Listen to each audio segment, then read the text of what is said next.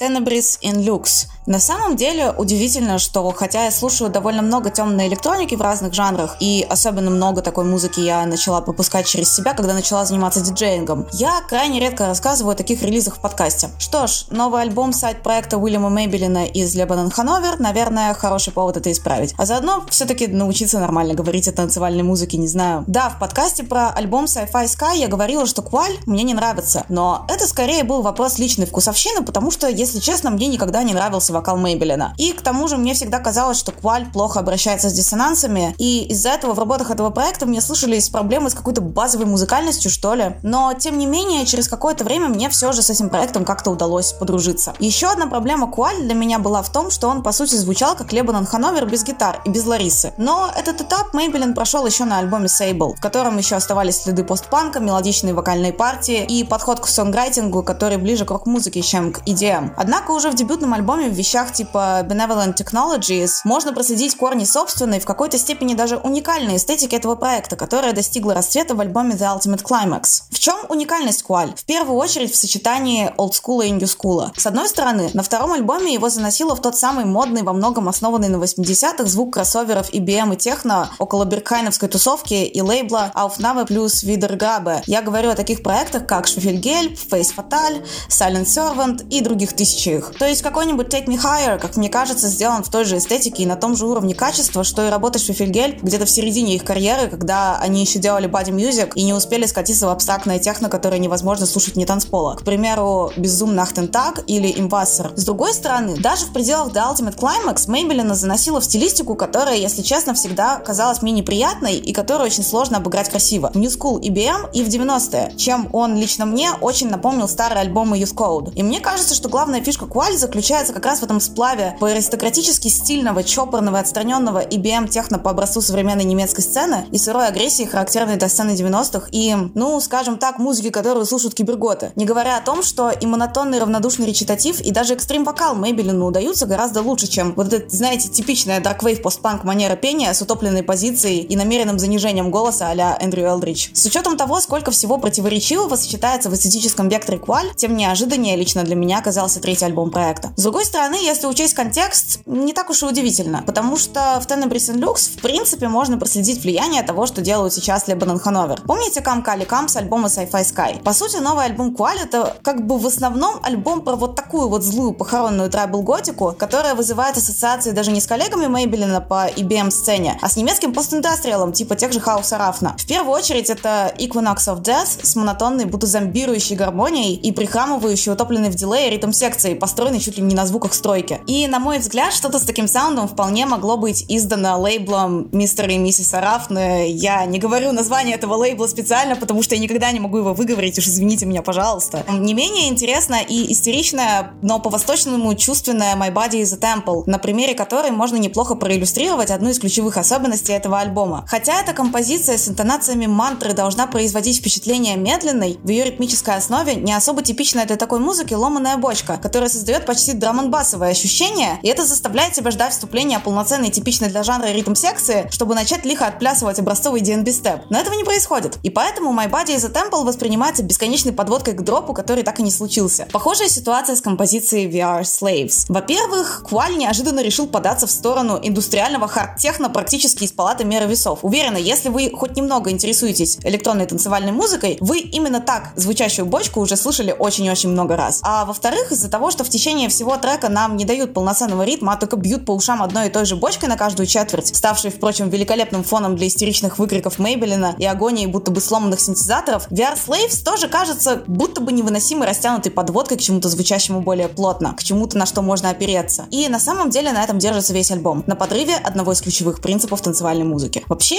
электронная танцевальная музыка во всем ее многообразии, мне кажется, самым манипулятивным жанром, потому что как бы она воздействует напрямую на тело, на какие-то животные инстинкты, инстинкта, и это воздействие, манипуляция примитивными и животными составляющими нашей личности держится на создании динамики за счет вариаций в ритмической структуре и плотности звука, на тех самых пресловутых дропах. Tenebris and Lux даже в композициях, где есть намек на более устойчивую ритм-секцию, не ставит цели нами манипулировать, потому что это не танцевальный альбом. Вы здесь не найдете в хорошем смысле гламурного материала для Беркайна, потому что этот альбом растянутый во времени карантинный нервный срыв Мейбелина. Tenebris and Lux — это альбом путешествия на то самое дно, снизу которого потом еще не раз постучат. И он кажется еще страшнее, когда ты понимаешь, понимаешь, что дистопичный сеттинг этого альбома вполне реален. И как бы мы все в нем живем уже второй год. Тенебрис Люкс содержит в себе концентрированный, почти религиозный ужас перед скорым или уже начавшимся апокалипсисом. Это аудиохоррор в чистом виде. Причем тот, с которым проассоциировать себя может практически каждый. При этом удивительно, что все недостатки этого проекта в рамках этого альбома превращаются в достоинство. Я говорила про проблемы с музыкальностью, так этот альбом не должен быть музыкальным. Здесь эти неуклюжие путешествия по хроматизмам работают на устрашение. Вокал Мейбелина всегда, на мой взгляд, звучал очень плохо. И так круто, что здесь он и не пытается хорошо петь. Как бы без этого нечеловеческого, намеренно уродливого, неестественного, а местами откровенно фальшивого воя Тенебрис Люкс не получился бы настолько тревожным и угнетающим. Я не буду вам его советовать, потому что это тот самый случай, когда действительно можно сказать, что эта музыка не для всех. Ну, как бы она, правда, не очень дружелюбна к слушателю. Не говоря о том, что некоторые поднимаемые в этом альбоме темы могут оказаться триггерными для многих. Скажу одно. Тенебрис Люкс — это, скажем так, своеобразный и по-своему интересный слушательский опыт, и если вы подготовлены к такой музыке, вы, скорее всего, оцените этот крик души, задушенный локдаунами в Великобритании. На этом все.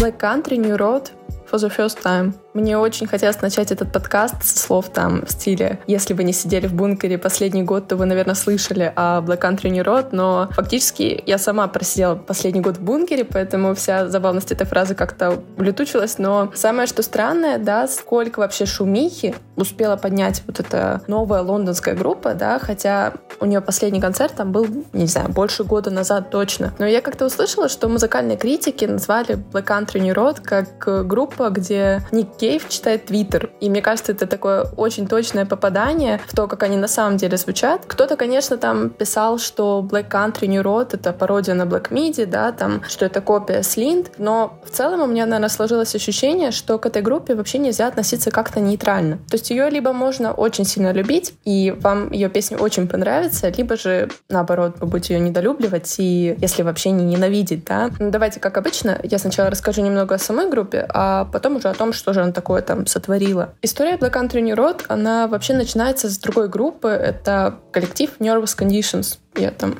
еще пару раз, наверное, упомяну. Это коллектив, который появился на свет там в конце 17-го, начале 18 -го года, и в нем было аж 8 человек. Эта группа сначала там играла фри-джаз какой-то, какие-то экспериментальные там импровизационные всякие штуки, да, и у нее там даже был тур в свое время, когда группа выпустила эпишку. Но самое что забавное, что Nervous Conditions на тот момент были в туре вообще с группой такой не самой совместимой, то есть они в Европе выступали с Beach Fossils, а Beach Fossils, как известно, это вообще группа лейбла Capture Tracks, это американский лейбл, да, где в свое время и Dive там, и сейчас и Магда Марка, то есть абсолютно такие две разные ниши. Было немного странно, ладно, там группа новая, да, у нее только один альбом, она никому не известна, но самое, что странное, как бы, как вообще она попала на саппорт, да, то есть если просто взять во внимание, как вообще группа из восьми человек, то есть просто даже представить, сколько у них там эквипмента, какого-то стафа, да, сколько это стоит, сколько стоит организовать тур для такой группы, но как бы к этому мы еще вернемся, да, то есть тут уже какая-то проглядывается такая финансовая составляющая, то есть как это вообще возможно. Но окей, хорошо, Neuros Conditions жили, развивались, все было замечательно до того момента, пока как бы одного из участников группы не обвинили в абьюзе. Ну, естественно, то есть это был 2018 год, и на тот момент все эти темы, они были супер остро просто восприняты публикой, медиа, конечно же, чтобы там лишний шум, да, как бы не создавать, и чтобы все это замялось. Быстренько группа распалась, но на ее месте образовалась вот Black Country New Road. И сейчас это уже коллектив из семи человек, конечно, вот, и фронтменом стал Айзек Вуд. Он на некоторых своих фотографиях так очень забавно выглядит, у него какие-то такие старомодные там джемпера, там шарфики какие-то, вот как у уличных музыкантов э, на шее. Ну и, собственно, он вообще выглядит странно, вся группа, то есть у них какой-то такой очень нестандартный антураж, они либо на фотографиях своих выглядят как э, какие-то, я бы это назвала, нормкорные, да, там люди, которые одеваются в такую очень, ну, незаурядную одежду, да, либо же они выглядят как какие-то подростки там из американских сериалов, там супер улыбающиеся, какие-то супер приветливые. Вот, но вот это вот, наверное, несовместимость какая-то, да, это часть их образа, внешнего образа и образа вот в музыке, да, то, как они, кем они есть на самом деле. Ну и, собственно, как вот некоторые, да, вот эти группы, как там God Girl, Shame, Black Midi, там те же Fontaine, Prince, там, не знаю, Squid. То есть как вот эти все группы, которые в какой-то момент огласили, да, там, новой британской волной, или кто-то называет это Brexit роком, Brexit кором. Мне кажется, на самом деле, что, во-первых, New Road, конечно, тоже попали под эту волну, но правильнее было бы окрестить их не Brexit кором, далеко не так, и не постпанком, это далеко не постпанк. Это скорее какой-то, я бы предложила использовать новое, э, не знаю, новый жанр или как бы новое обозначение. Мне кажется, это будет гораздо более точным, чем Brexit Core, который непонятно откуда вышло вообще это все. Это какой-то Windmill Core, то есть Windmill, э, вообще вот это название Windmill Brixton, да, это концертная площадка, не устану повторять, что вообще отсюда все пошло, то есть все вот эти группы появились именно с этой концертной площадки в Южном Лондоне, где стали собираться вот эти вот новые лучшие группы. Притом это не то, чтобы было какое-то кураторство, да, то есть все началось с того, что Windmill Brixton просто платили деньги. Новым музыкантам просто платили, это уже было щедростью такой. Когда-то, да, в 2017-м Black Country New Road дали там несколько выступлений, и они тоже были замечены, конечно, не только публикой, да, то есть и какие-то медиа там прочее, но их тогда заметил Дэн Кэрри. Дэн Кэрри, который в свое время там, примерно в то же время он начал продюсировать Fontaines DC, да, и Fontaines DC у них был просто поразительный взлет вообще по чартам, по как-то в целом, да, публика их очень тепло приняла, и, собственно, все, что начал делать Дэн Кэрри, стало как-то очень сильно отслеживаться пристально. И поэтому, конечно, когда он на своем лейбле выпустил два их сингла, это заметили все. Конечно, это заметили, естественно, британская пресса, которая очень-очень сильно начала хайпить Black Country New Road, и в тот же момент группа разлетелась по блогам таким, такого среднего сегмента, и в том числе в Quietus. То есть Quietus — это не сказать, да, что там сильно какая-то андеграундная платформа, но довольно специфическая медиа, да, то есть со своей там аудиторией, которая как бы не побоялась сказать, что Black Country New Road — это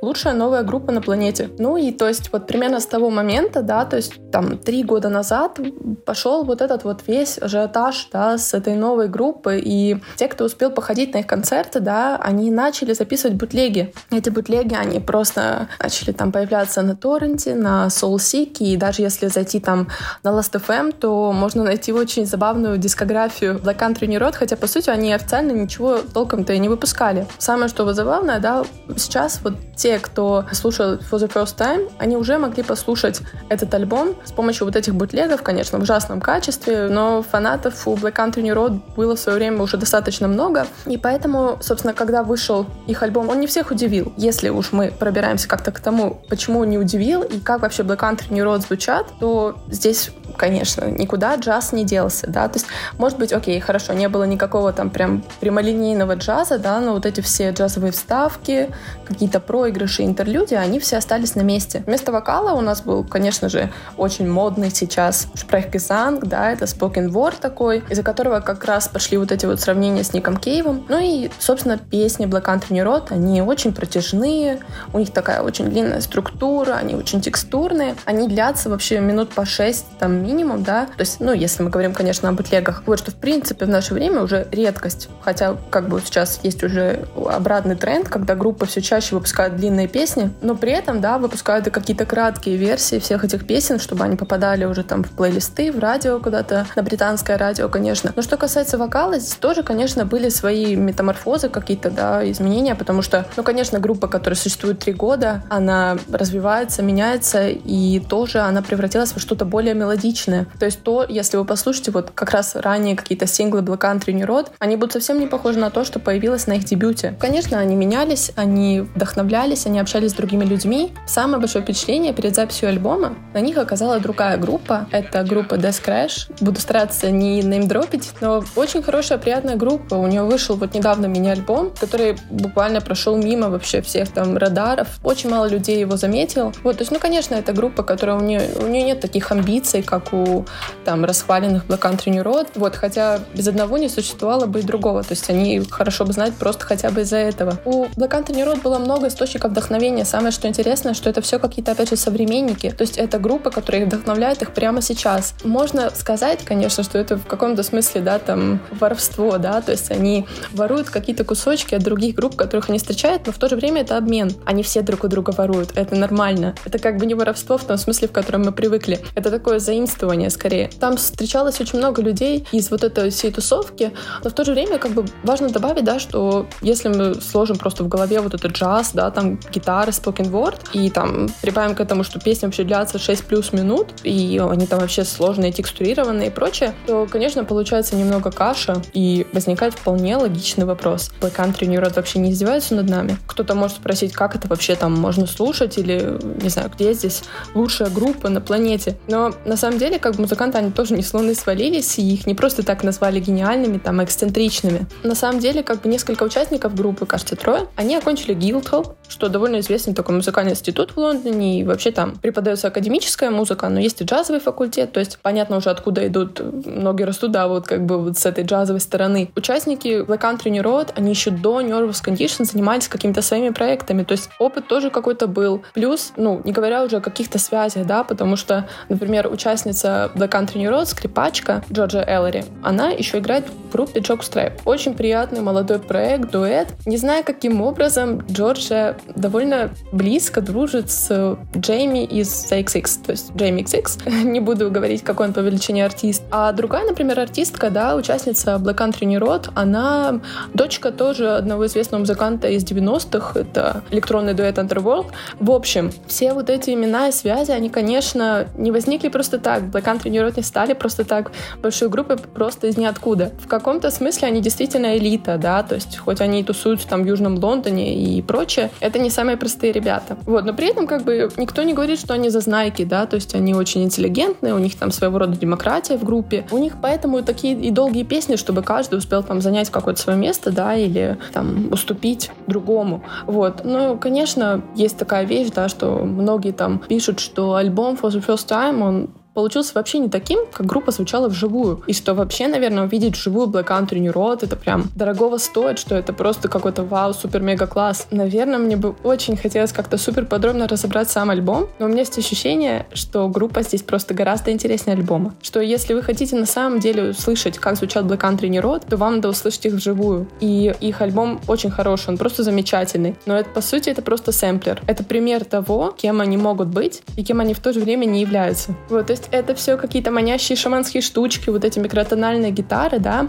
Там есть очень много интересной лирики. Это лирика, которая именно ловит момент. Это вот Black Country New Road дают почести каким-то своим друзьям, каким-то другим маленьким группам. Они тут же рассказывают какие-то истории там из своей личной жизни, там буквально что я делал вчера, да. Но тут же этот текст может перерастать в какой-то очень сюрреализм. В эти же слова как-то, не знаю, превращаются в какую-то инструментальную эпопею. Опять же, вот, да, возвращаясь к началу, наверное, вся прелесть этой группы состоит в том, что они вызывают эмоции. Их альбом вызывает эмоции, он вызывает чувства, и эти чувства, они заставляют сложить мнение о группе. И это, наверное, сейчас самого дорогого стоит.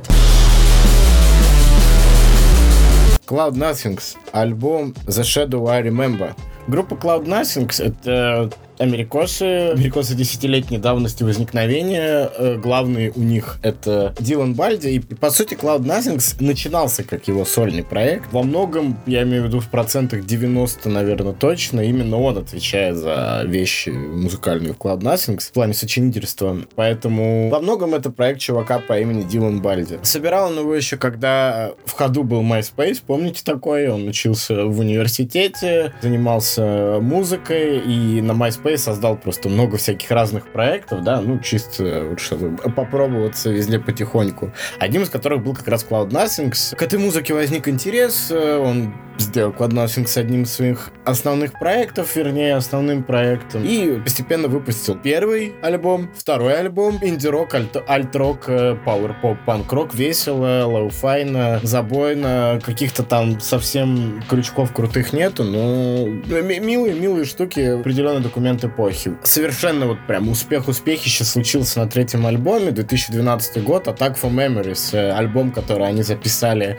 на студии чикагской Стива Альбиниут, который был, соответственно, продюсером записи. Посткардкорный, эмочный, начинающий со слов give up, give up. Вот, понимаете, какого духа пластинка, да, при этом достаточно такая сентиментальная, депрессивная, милая, и опять же там по-тупому подростковая, но в хорошем смысле, очень хорошая хорошим. И забавно, конечно, они вот сейчас даже вот в изобилии вот всякой вот такой инди-роковой, но роковой пост-хардкоровой музыки именно Attack for Memories периодически вот вспоминают, да, хотя как бы сейчас такие пластинки вы достаточно быстро, наверное, найдете на Bandcamp, но об этом чуть-чуть попозже. Непонятно, какова степень вовлеченности Альбини во время этой записи, просто сидел там в приложухе на Фейсбуке играл, да, и ребята просто творили, а он им там говорил, замечательно, продолжаем.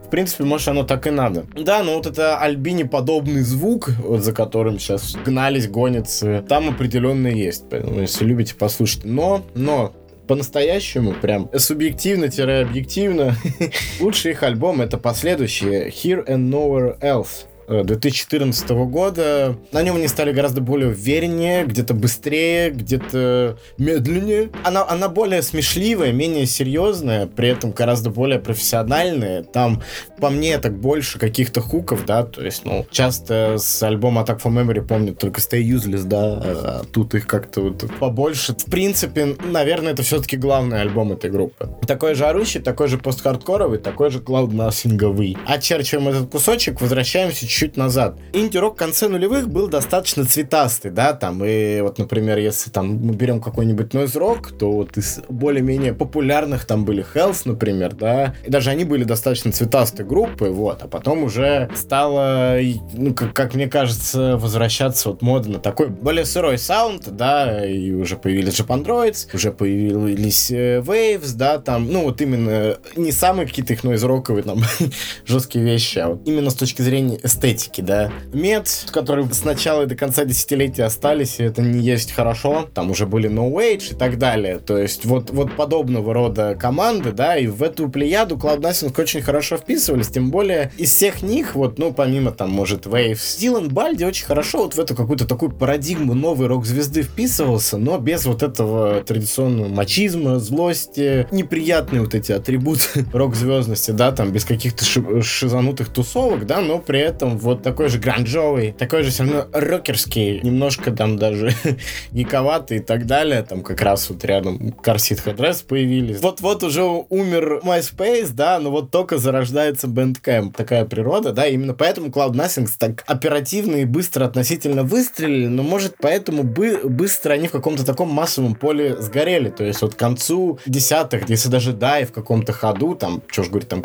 Мак это если в принципе о всей инди-рок сцене говорю, да, то Cloud Nothing уже больше интересно каким-то фанатам жанра, да, и просто людям, которые застали э, пик группы в тот момент. Это плохо, потому что, ну, возвращаясь к пути группе, в 2017 году, например, вышел куда более взрослый альбом и куда более уравновешенный, то есть это такой момент, когда человек выдыхает, да, вот после своих вот этих переживаний депрессивных и так далее, да, он прям буквально там проделал какие-то упражнения, вот это упражнение, это пластинка Life Without Sound. Постхардкоровый, ну, ну из роковый, там, инди-роковый альбом взрослой группы, где она находит вот какой-то прям такой центр, точку, да, которая никуда не смещается, и он очень сбалансированный, при этом достаточно громкий моментами. Так же на и все равно крутой. Но уже после этого, как бы, вот уже после этого альбома группы стали меньше интересоваться. Пик их злобы тоже потом появился. Это альбом 2018 года Lost Building Burning. Супер быстрый, супер напалмовый, очень прям такой, вот, короче, группа, она берет тряпку, всю черную, чер чернейшую тряпку черноты, выжимает из нее всю грязь. Получается грязевая ванная, и вот э, Дилан Балди в ней даже не купается, он по ней стучит, блин, он, короче, прыгает в ней как псих. И при этом это уже там как бы группа не вот такая подростковая, молодежная, это вот именно депрессивные ребята, вот, короче, дел... выжимают вот последние остатки какой-то своей такой злости. То есть именно вот прям концентрированной злобы. И получилось очень круто. Очень круто. Хорошо Хорошо, что они больше так не делали, сказал бы я. Но у нас есть новый альбом. Дело в том, что в 2020 они записали новый альбом. Ну вот мы говорим не о нем сегодня. Они записали The Black Hole and the Stands. То есть выпустили его только на Bandcamp. Я чекал его нет на стримингах, да, чисто на Bandcamp. Вы можете спокойно послушать. Так, можете заплатить, послушать, э, там какие-то вещи заказать и так далее. Она сделана в духе э, вот как раз релиза 2017 года, да, ну, там Life Without Sound. Но при этом вот с какими-то вот такими жестко штучками из разного их периода. Но как бы пластинка при этом там, не обязательно. То есть штука для фанатов-фанатов, штука для нахождения, скажем так, в бэндкэмпе, да, уравновешенный саунд. Хорошо, в принципе, у Cloud Nothing такой, гру... такой статус, когда они уже, видимо, все, все, что могли, такое написали. И теперь они, они просто хорошая группа с хорошими альбомами. Но тут же они анонсировали, э, ну не тут же, ладно, там, по-моему, этот выходил весной, а новый альбом, вот о котором мы сейчас говорим, они анонсировали в октябре 2020 года. И вот в, в январе-феврале он вышел. The Shadow I Remember, короче, вещь достаточно особенная. И вышел он уже как бы и на стримингах, и на бэнд Bandcamp, и везде там даже промо было какое-то и так далее. То есть именно это вот прям такой большой студийный альбом. И с ним, конечно, как гораздо все интереснее, потому что записали они снова с Альбини, снова на той же студии, где они работали над их э, э, знаковым альбомом, там, Attack for Memories. Мне было интересно, потому что ну, сам факт того, что, знаете, типа один альбом, он просто выходит на Bandcamp, и, ну, и, и он был хорошим, он был там не, не он, он просто вот такой вот, как бы, линия хорошести, и ты такой смотришь, и там, хороший, вот это вот альбом The Black Hole Understands. Но тут они как бы вот, вот прям больше в него вкладывали, что логично, да, и даже вот съездили, записались в нелегкие времена ковида. И записались-то, вот как это очень важно, учитывая, что вот на предыдущих работа с Альбини была уже 10 лет назад. И это определенный какой-то новый этап и возвращение к чему-то старому. И в этом есть главная проблема The Shadow I Remember. Он даже грязнее, наверное, как раз-таки самого грязного их альбома Lost Building Burning, но он там грязнее из-за того, что он там какие-то вещи просто сыроватее сделаны. Он э, дурашливый, потому что в определенные моменты Том Йорк на них... Э, он дурашливый, потому что Дилан Бальди в определенный момент, этот определенный момент почти на все пластинки, он поет как Том Йорк, вот помните этот мемное их выступление MTV-шное эм, на пляже, где они поют Anyone Can Play Guitar. То есть Дилан Балди на все протяжении The Shadow I Remember поет как-то вот, вот так, а потом он делает вот так, и говорит потом вот так так. Его голос как флабер, он постоянно вот то в одном месте, то в другом.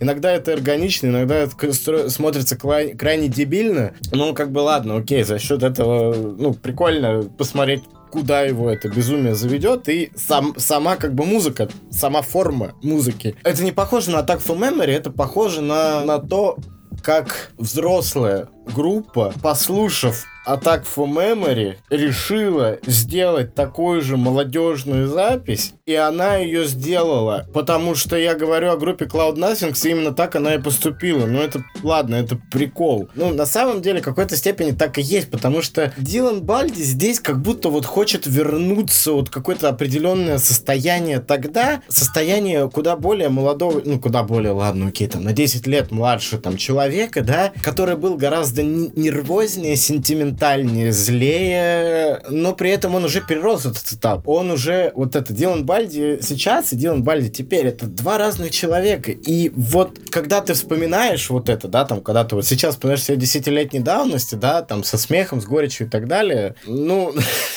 наверное, это так гротескно и выглядит. Наверное, это так, но факт в том, что Дилан Бальди уже перерос перерос себя, перерос. Он стал делать гораздо более взрослые, гораздо более уравновешенные альбомы. И такой альбом мы получили еще один в прошлом году и от тех же Cloud Nothing. Дело в том, леди и джентльмены, дело в том, что помимо альбомов весной прошлого года и альбома в начале этого года, у них был еще один релиз. Это пластинка, которая называется Life is Only One Event. Она вышла в декабре эксклюзивно для субскрайберов э, их бэндкэмпа. То есть вы ее даже можете в поиске не найти, надо именно ввести это название, он вам выдаст, вы подписываетесь, слушайте этот альбом. Вы вот даже просто вот так вот Bandcamp Бандин найдете, ее надо именно по подписке получить. Мне не стыдно вам сказать, даже вы можете ее бесплатно послушать на ютубе, ее кто-то туда перезалил. И вот это, это то, что, на мой взгляд, надо было выпускать как отдельный альбом. Потому что, ну, Life is Only One Event — это замечательная, отличная пластинка. Именно в какой-то степени даже вот именно... Нельзя сказать, что это то, к чему шла вот группа долгие годы и так далее, развивалась, но она как раз вписывается в то, как там группа эволюционировала на, плати... на протяжении какого-то времени. И вот это очень сбалансированное, очень, ну, в хорошем смысле. Cloud Nothing постоянно там как-то разножанрово играются. Тут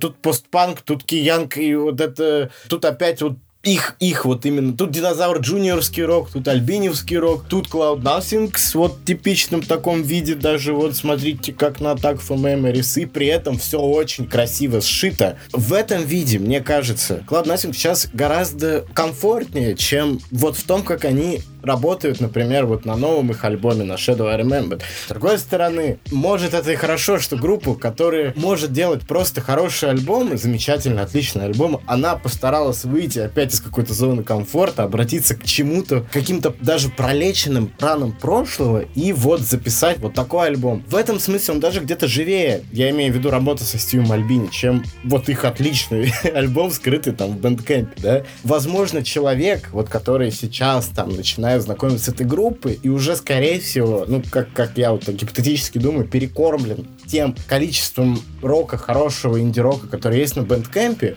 он, скорее всего, зацепится больше за Shadow I Remember, потому что вот эти э, песни, которые доделаны, но делают вид, что они недоделаны, скажем так, которые постоянно во всех видах его разрывает, разэтывается во, во все стороны постоянно, да, прям как э, в одном из клипов на песню с этого альбома. Где-то какие-то головы, да, такие срендеренные там, вот, вот какое-то такое сюрреалистичное пространство, да.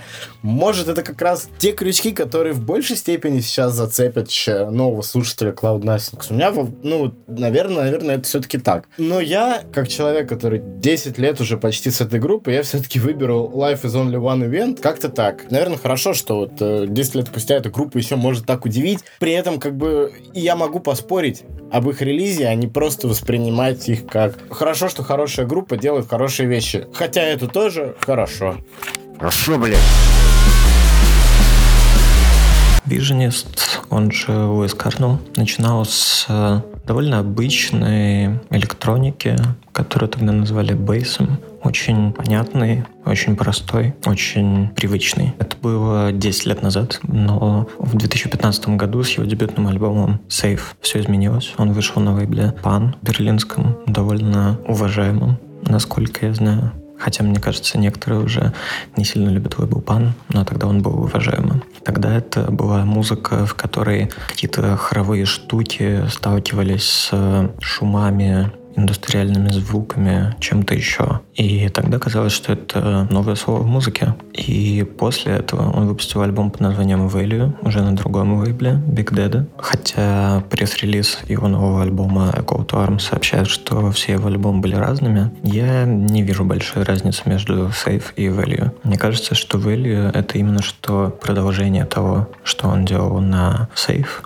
только еще более жесткая, еще более шумная, еще более не желающая уходить в биты. Поэтому я очень рад тому, что я услышал на Call to Arms. Почему так? Все очень просто. Дело в том, что это альбом, на котором Visionist действительно поет. Он и до этого использовал свой вокал в качестве сэмплов, тех самых хоровых, о которых я раньше говорил. И теперь он действительно делает настоящие песни. В некоторых из них он практически предпочитает обходиться без бита, или делает биты при помощи каких-то звуков, которые находятся на заднем плане. Некоторые из песен все-таки идут в сторону чего-то более прямолинейного, но при этом бит в этих песнях совсем не похож на то, что он делал раньше. Похож на какую-то действительно настоящий индастриал. И на этом альбоме ему помогает довольно много людей.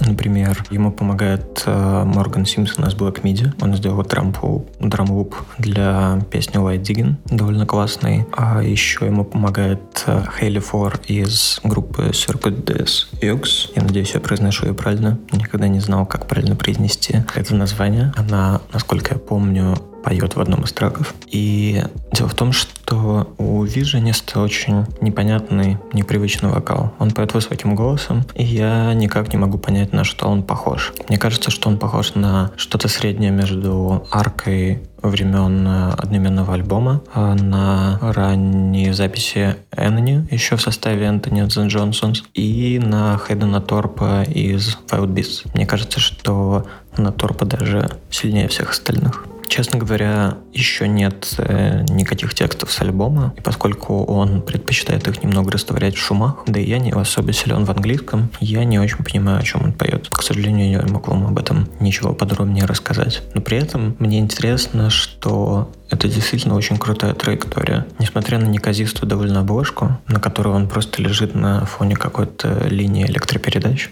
при помощи простого наложения двух снимков. За этой обложкой кроется довольно классная и довольно изобретательная музыка. Мне кажется, что карантинное время, в которое, насколько я понимаю, создавался этот альбом, он э, ухватил довольно точно. Это время тревог, время переживаний, время одиночества, но в то же время это время на то, чтобы подумать о себе, разобраться с самим собой и прийти к чему-то новому. Виженист приходит к чему-то новому при помощи своих знакомых, друзей. И лейбл Mute, на котором он сейчас выпускается, мне кажется, ему довольно хорошо подходит. Почему так? А, дело в том, что на лейбле Mute выходили, выходило огромное количество, мне кажется, классных музыкантов. От Mode и Феда Гаджета до, даже не знаю, кого еще. Но мне кажется, что уже этих двух имен достаточно, чтобы понять, что там всегда любили эксперименты в плане песен. Экспериментальные песни — это довольно синонимично, мне кажется, лейбл Mute. И мне кажется, что лучше всего Virginia себя чувствует именно в песенном формате. Потому что здесь эти инструментальные песни, но одна из них мне кажется интереснее всего. Почему так? Потому что называется нерлегат. Любители музыки, которые давно следят за происходящим, собственно, в музыке, а именно в конце 90-х, начале нулевых, знают, что нерлегат — это псевдоним Трики, в рамках которого он создавал более абстрактную, более авангардную музыку. Было это названо в честь того, что его назвали почти богом, Нирлигат. Об этом упоминает э, Марк Фишер в своем эссе, э, которое вошло в книгу «Призраки моей жизни», которая недавно вышла на русском, которую я прямо сейчас читаю. И, соответственно, Фишер говорит это всего лишь о том, какого уровня достиг Трики в поп-музыке в конце 90-х. Мне это еще интересно тем, что хотя музыка Вижениста не очень сильно похожа на то, что делал Трики под псевдонимом Нирлигат,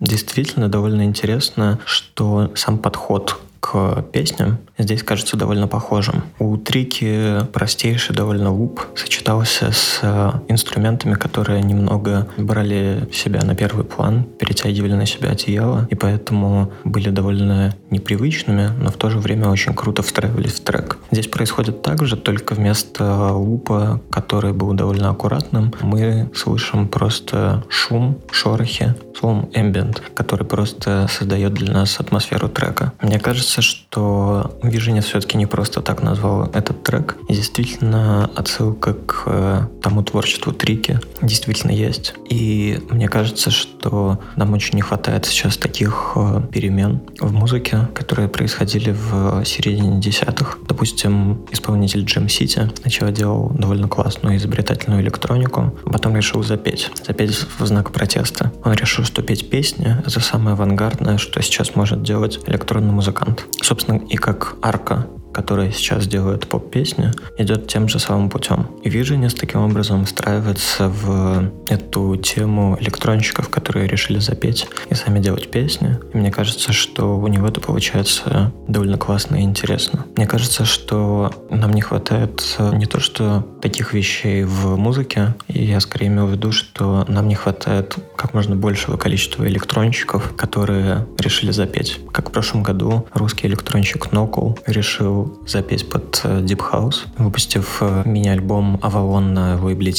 И это получилась довольно крутая, очень нежная, очень романтичная запись. Мне кажется, что именно в песнях электронщикам удается сделать что-то новое, что-то интересное, и мне кажется, даже выразить себя. Таким образом, Виджинист, который был человеком, который делал музыку довольно жесткую, зловещую, в чем-то, может быть, неприятную, оказался довольно ранимым, романтичным, очень хрупким человеком. И эту другую его сторону мне хочется оценить гораздо больше, чем та, что у него было раньше. Мне она кажется довольно продуманной, очень понятной. А здесь я как будто хочу еще понять, еще переслушивать то, что он сделал. И именно этим, мне кажется, он мне и нравится.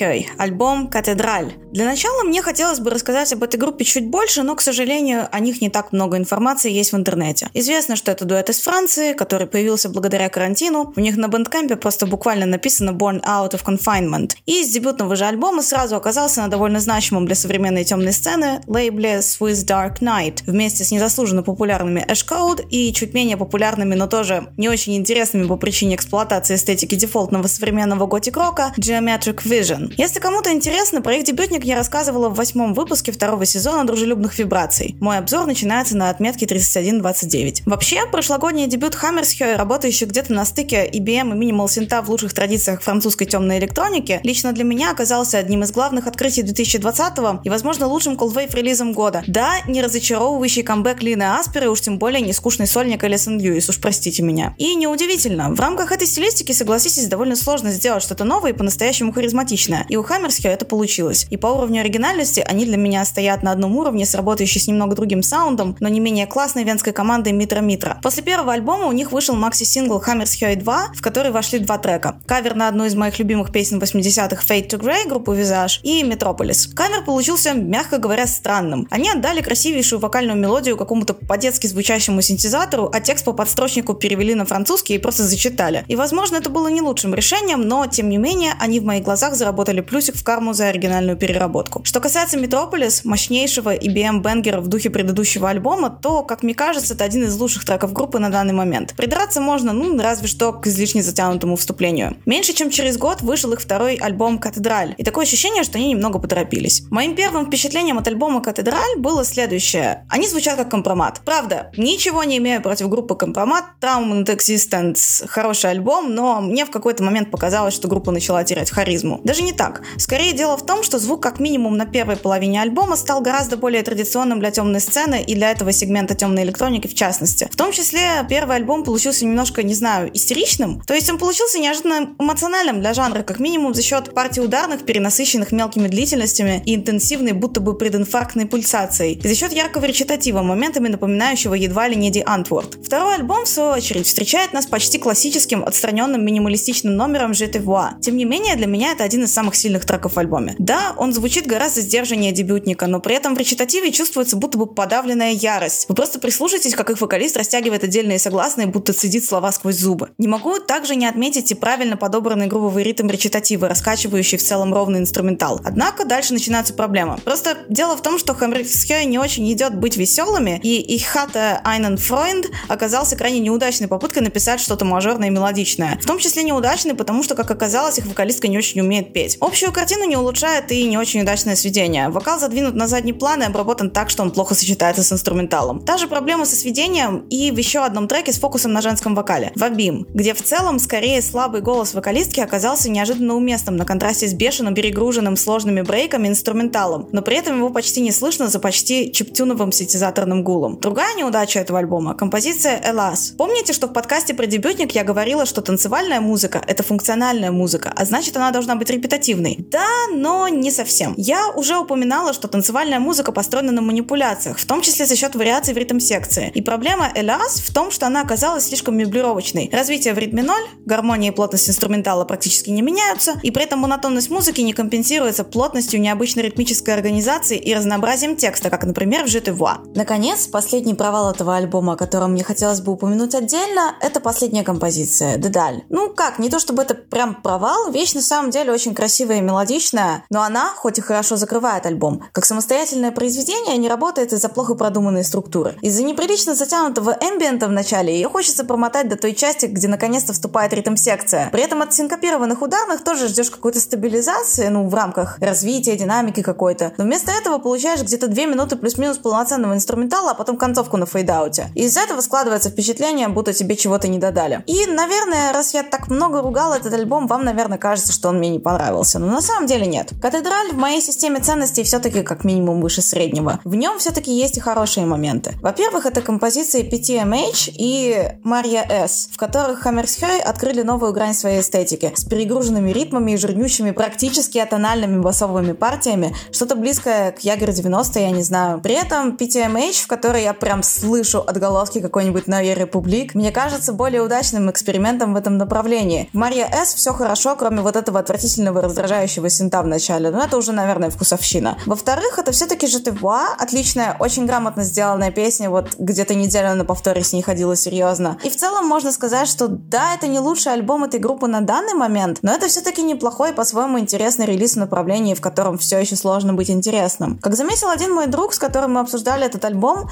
он больше похож на дебютник, чем их дебютник. И я не могу с ним не согласиться. Если в дебютнике чувствовался четко сложившийся стилистический вектор группы, то «Катедраль» — это альбом «Поиск собственного звучания». При этом мне все еще интересно, куда этот поиск их приведет. Это все, что я хотела сказать про новый альбом Hammer's High, но не все, что я хотела сказать в этом выпуске. Как вы, наверное, уже заметили, обе моих рецензии в этом эпизоде несколько поверхностнее и сильно короче обычного. А все потому, что мои силы ушли на другие вещи. Просто в рамках дружелюбных вибраций я готовлю для вас кое-что интересное. Так что следите за новостями. На этом все.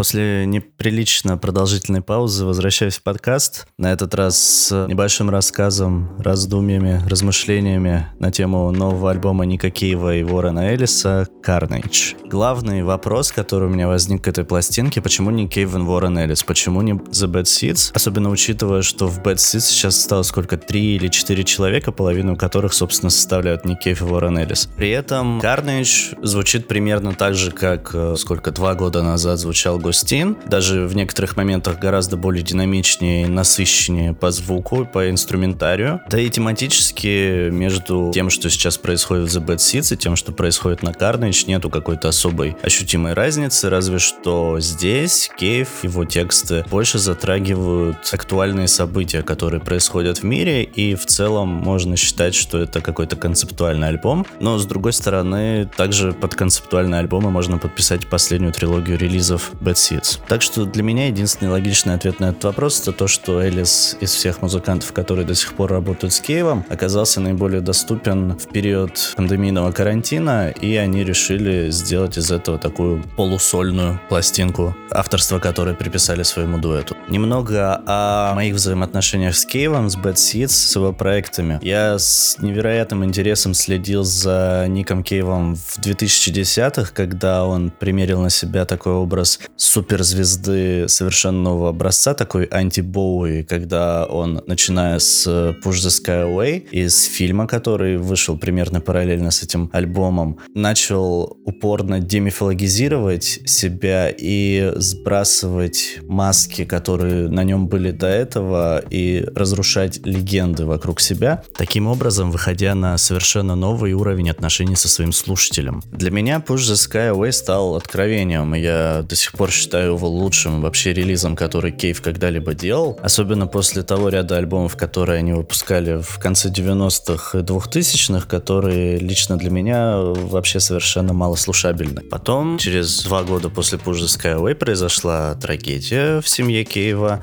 Э, погиб его сын, о чем мы все, конечно, знаем. Этому посвящен альбом Skeleton 3, этому посвящен фильм One More Time with Feeling. И этот период еще больше сблизил Кейва со всем миром. И он сблизил лично меня с Кейвом, потому что в то время я проходил примерно через такую же ситуацию, которая произошла с Ником. И мне было очень важно, что один из моих самых любимых, самых уважаемых артистов делает высказывания на ту тему, которая для меня в данный момент является актуальной. Возможно, именно поэтому я с довольно большой долей негатива воспринял релиз э, следующего альбома «Гостин», где Кейв, вопреки тому, что я от него ожидал, вопреки тому, что он пел сам на Skeleton 3, продолжает саморазрушаться, не в силах оставить это в прошлом. Разумеется, я как совершенно посторонний здесь в личном плане человек, ничего от Киева требовать не могу, но как его слушатель или как в каком-то роде критик его творческого аутпута, я не могу не замечать, что Киев, к сожалению, мне не хочется говорить эти слова, но он топчется на месте. В гостин меня очень сильно покоребило то, что после Skeleton 3, который был реально триумфальным высказыванием на тему скорби, очень мощным заявлением, которое можно было примерить на себя каждому его слушателю, который столкнулся с такой ситуацией, да даже не столкнулся. Это был просто сборник хороших песен, которые в той или иной ситуации могут поддержать и направить. Я помню, что даже после просмотра довольно мрачного по своему настроению One More Time with Feeling в кинотеатре, и когда я после этого в туалете плача слушал сам альбом, сам Skeleton 3, я испытывал душевный подъем, с которым эмоционально мало что в моей жизни способно сравниться. И вот после этого, когда вышел Гостин, если помните, была прямая трансляция на ютубе, которую я смотрел, я остался очень разочарован этим альбомом, потому что Кейв на нем показал себя сдавшимся, опустившим руки человеком, который, по-моему, даже прямая цитата из какой-то песни, просто ждет смерти. И образность там вся выстроена на Kingdom Come, Kingdom in the Sky, потустороннем загробном мире, о том, как э, мы все в него попадем, там будет малиновый звон, а тут его пока что держит только его жена и остатки там его полуразрушенного дома, в котором он живет слышать, понимать это было просто довольно, в первую очередь, обидно. И по-человечески, и по-слушательски. И в отличие от предыдущих двух альбомов, которые тоже следовали концепции хроники вещей, которые происходят э, в жизни у Кейва, в голове у Кейва, и просто поэтической э, обработки этих событий и мыслей. А Гостин я не могу представить ситуацию, в которой я бы возвращался к этому альбому за исключением непосредственно желания отследить хронику жизни и мыслей Никакиева. Новый альбом Carnage, к которому мы наконец-то подошли, продолжает эту традицию хроникерства, но в какой-то веке берет на себя задачу показать гораздо больший масштаб. Возможно, именно поэтому эта пластинка выведена за скобки предыдущей трилогии, которая выходила под именем Bad Seeds, потому что здесь основной фокус уже не столько на личной жизни Ника Кейва, сколько на общем состоянии мира и мыслей Кейва по поводу той эпохи резни, в которую мы все живем, если отталкиваться от заголовка. Импульсом для создания пластинки, конечно, стал карантин прошлогодний, пандемия, которая продолжается до сих пор. И сюжетно это альбом про то, как Ник Кейв сидит на балконе своего дома с Э, книжечкой и блокнотиком и пускается в очень интроспективное, весьма замкнутое, коротенькое путешествие по собственным воспоминаниям, по собственным ощущениям от того, что происходит в данный момент во всем мире. Из-за вот этой интроспективности альбом немножко, самую малость, созвучен прошлогодней пластинке Анштурца Bauten, но там, где у них это был такой ментально-исторический путеводитель по местам и эпохам Берлина. Здесь мы на протяжении всей пластинки остаемся вместе с Ником Кейвом на одном месте, на его стульчике под утренним британским солнышком. И, по сути, весь этот релиз — это фиксация вот этого единственного момента. По большому счету, это такая битниковская музыкальная поэма, которая периодически зацикливается, возвращается к тем образам и событиям, которые в ней уже упоминались и происходили, к тем метафорам, которые озвучивались. И из этого складывается цельное общее впечатление и сюжет этого альбома. Так что нет э, какого-то смысла рассказывать об отдельных треках с Carnage, но логичным, мне кажется, поговорить именно об образности, о метафорах, заложенных в этот текст. Я в процессе прослушивания и анализа выделил, наверное, три основных направления, в которых здесь двигаются тексты песен. Это, как я уже упоминал, интроспективные прыжки в память, которые здесь принимают форму одиночной прогулки к тому или иному месту. Вначале Кейв путешествует к некой реке, где на него снизосходит длань Господня, которую он считает первой причиной всего происходящего в данный момент, в то время как все остальные, кому он противопоставляет себя и схожих по мышлению людей, ищут э, эти причины ищут виновников где-то на земле. Это очередное свидетельство, довольно очевидное, того фатализма, который захлестнул Киева в последние годы. Дальше он вспоминает о былых временах, когда безрассудные, безумные поездки были довольно повседневным и обыденным делом, и можно было сорваться куда угодно, делать что угодно. И в продолжении этой же темы, ближе к концу альбома, он попадает на лавандовые поля, где слышит голоса призраков людей, которые навсегда потеряны из его жизни. И опять же приходит к выводу о том, что существует королевство в небе, где они все его ждут. То есть, опять же, очевидно, что идеи, по крайней мере, может быть, не сама организованная религия, но какие-то религиозные идеи, над которыми он раньше довольно открыто иронизировал, использовал их для неожиданных нарративов в своих песнях. Особенно я помню анекдот в фильме «20 тысяч дней на земле», где он рассказывал о том, что каждое воскресенье жизни он закидывался наркотой и шел на воскресную службу в церкви, и когда Сьюзи, когда они начали встречаться, узнала об этом, она сказала ему, чтобы он завязывал с этим опасным делом и имела в виду походы в церковь. То есть эта тематика, которая раньше им обыгрывалась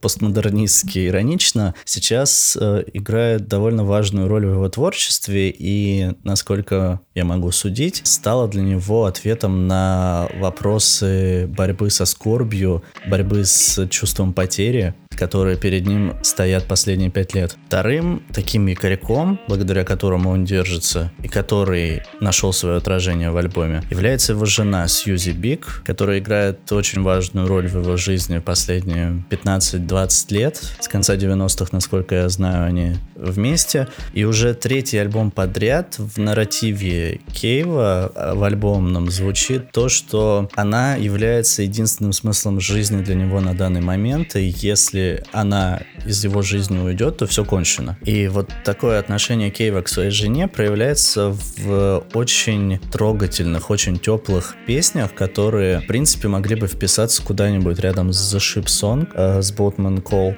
Они напоминают такие записки, которые ты оставляешь своему любимому человеку на кухонном столе, уходя куда-то. Или письма, которые ты пишешь из долгой дороги, находясь в отрыве от него. Почти половина песен на Carnage — это вот такие вот признания в любви, где Кейв сравнивает Сьюзи с луной, которая светит ни для кого и только для него, где он поет о том, что ее белое обнаженное тело с черными волосами, прикрывающими ее наготу, это единственное, ради чего он продолжает опять же жить. Это очень мило, это очень яркое свидетельство любви двух людей, по крайней мере, от лица одного из них. Но в то же время это в очередной раз подчеркивает тот внутренний надрыв и надлом, который существует в Киеве, и с которым он, судя по всему, в его текущем состоянии, по крайней мере, больше ничего не собирается делать. Когда я в самом начале говорил о топтании на месте, я имел в виду не только единообразность его творческого метода, я имел в виду вот этот тематический, эмоциональный застой, который сейчас давлеет над всем его творчеством. Когда я слушаю Кейва последних лет, я представляю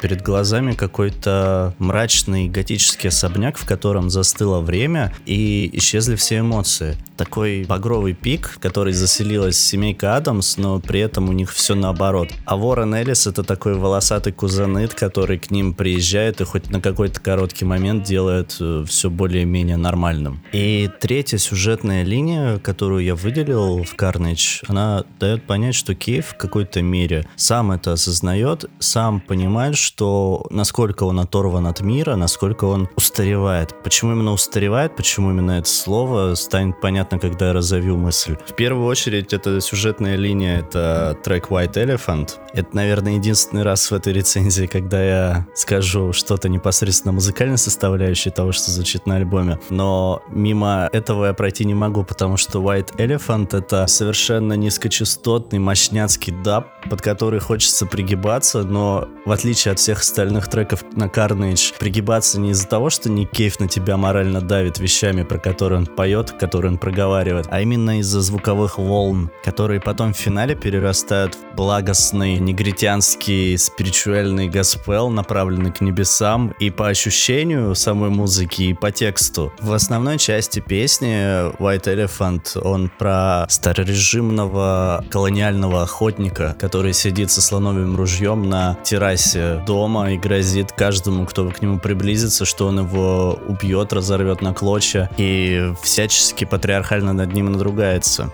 Это очевидная реакция на текущий общемировой нарратив по избавлению от белого патриархата, от старых политических норм, от старых социальных традиций. И Кейв создает такого антигероя от первого лица, которого дает реакцию вот этого старого умирающего мира, которую он сравнивает с пакетом замороженного льда, который тает под солнечными лучами. И этот персонаж, этот охотник, он сам осознает, что он уходит в прошлое, что он гибнет, гибнет из-за собственных действий, но продолжает злиться, грозить всем своим ружьем, эскапировать и отгораживаться от мира и от событий. И само по себе довольно самодостаточное, актуальное, художественно выверенное, качественное, не лишенное вкуса высказывание. Но, я уже говорил, Carnage — это поэма, составные части которой переплетаются. И вот эти различные точки, путеводные ниточки, они все сплетаются воедино в финальном треке альбома Balcony Man. Дикеев, сидя на балконе под британским солнышком, с книжечкой и блокнотиком в руке, размышляя о прошлом, о местах, в которых он бывал, о людях, которых он потерял, заглядывая внутрь, в утренний сумрак их спальни, смотрит на Сьюзи, восхищаясь красотой ее тела, размышляя о ней, поет о том, что он — это упаковка пакетированного льда.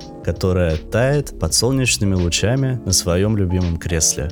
Таким образом, Кейв завязывает это все в узел и делает признание, признание в том, что он тоже эскапист, отгородившийся от мира, в котором он не видит места, он не видит места в грядущих изменениях и оставляет это все тем, кто находится за пределами его балкона, а сам возвращается в спальню к своей жене и воспоминаниям о прошлом, давая понять, что никакой он на самом деле не актуальный мыслитель, не лидер мнений, а просто усталый и немного обозленный человек, который среди всего, что на него навалилось, пытается найти хоть какие-то крупицы красоты, вечности и божественного света в тех осколках быта, которые ему остались. И в этом одновременно красота и боль, заключенная в этом альбоме. Carnage — это бесконечно поэтичная, но бесконечно печальная пластинка, после которой остается ощущение разбитого сердца, как твоего, так и авторского. Как и Skeleton 3, как и Густин, это не пластинка для ежедневного прослушивания каких-то прилипших к тебе песен. Это слепок конкретного момента, конкретного состояния в жизни ее создателя. И восприятие этой пластинки, на мой взгляд, во многом зависит от личного резонанса, либо как минимум от готовности воспринимать именно это конкретное состояние. В общем и целом, для того, чтобы понимать и чувствовать Carnage, нужно быть довольно сильно инвестированным в историю Ника Кейва и понимать весь этот описанный контекст.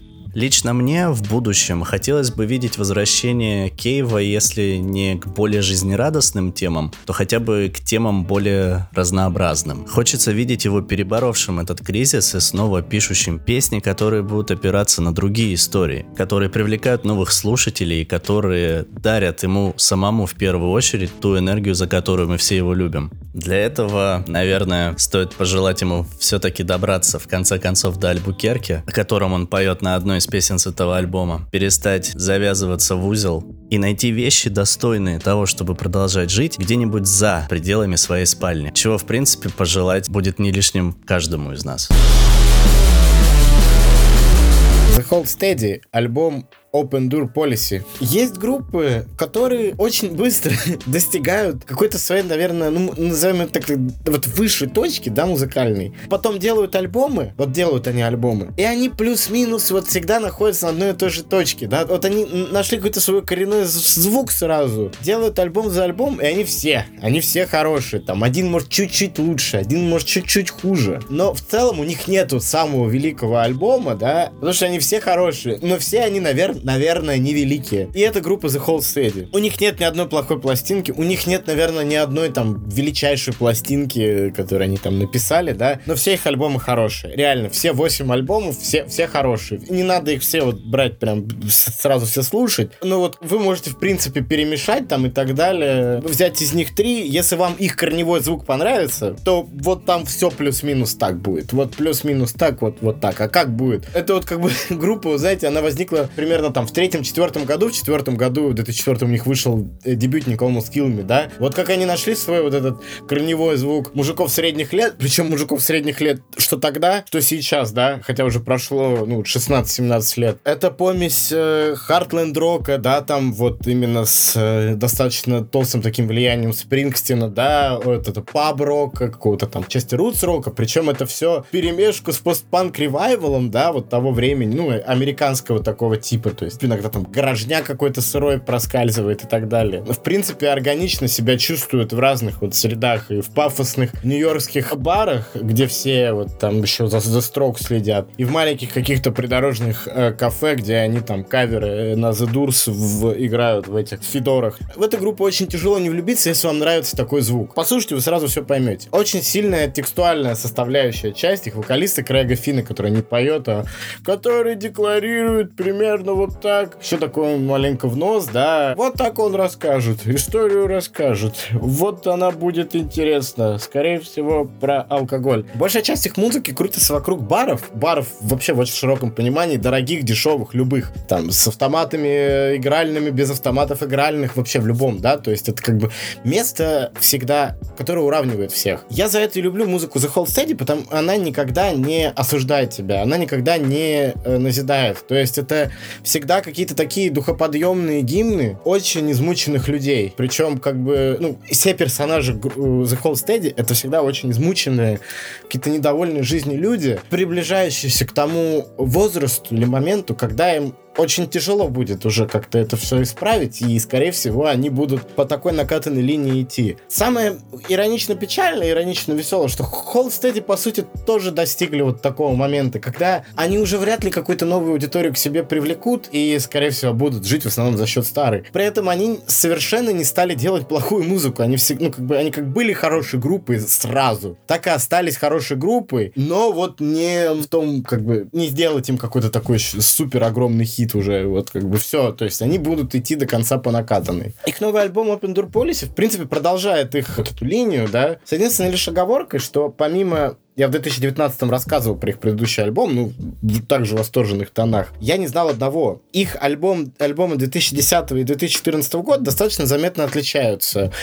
Альбом 2010 года очень сильно уходил в такие хардленд штуки и был достаточно такой самый грустный их записью, то есть это вот именно люди, которые всю ночь путешествуют по барам, но при этом очень от этого устали, но уже никак этого не может и изменить. И альбом 2014 года также отличался, потому что он больше, он был гораздо более роковым, таким жирнючим, больше обращался вот к альт-рок сцене вот 80-х и так далее, да. Там было достаточно мало каких-то вот таких их привычных духоподъемных таких гимнов, да. Уж извините за клише, но вот конкретно в этом случае очень сильно подходит группе, да. Реально вот у них что не песня, то мечи стаканы на стол. Потому что ушел их э, музыкант Фрэнс Николас, да, то есть там три таких корневых участника. Это Крейг Финн, о котором я говорил, э, Тед Каблер, который в большей степени гитарист там и соавтор. И Франц Николай. Франц Николай такой э, чувак с милыми усиками в Федоре, такой прям интеллектуал-интеллектуалище, да, и он добавлял вот в эту компанию, потому что Тэп Каблер это такой запойный бумер-рокер, цирозник, да, который такой, типа, рок, рок, нужно рок. Крейг Финн это что-то нечто среднее, а Фрэнс Никол- Николай это вот такой интеллектуал-интеллектуал. Вот, и он вносил, конечно, вот эту особую какую-то такую эстетику в The Host Steady, которая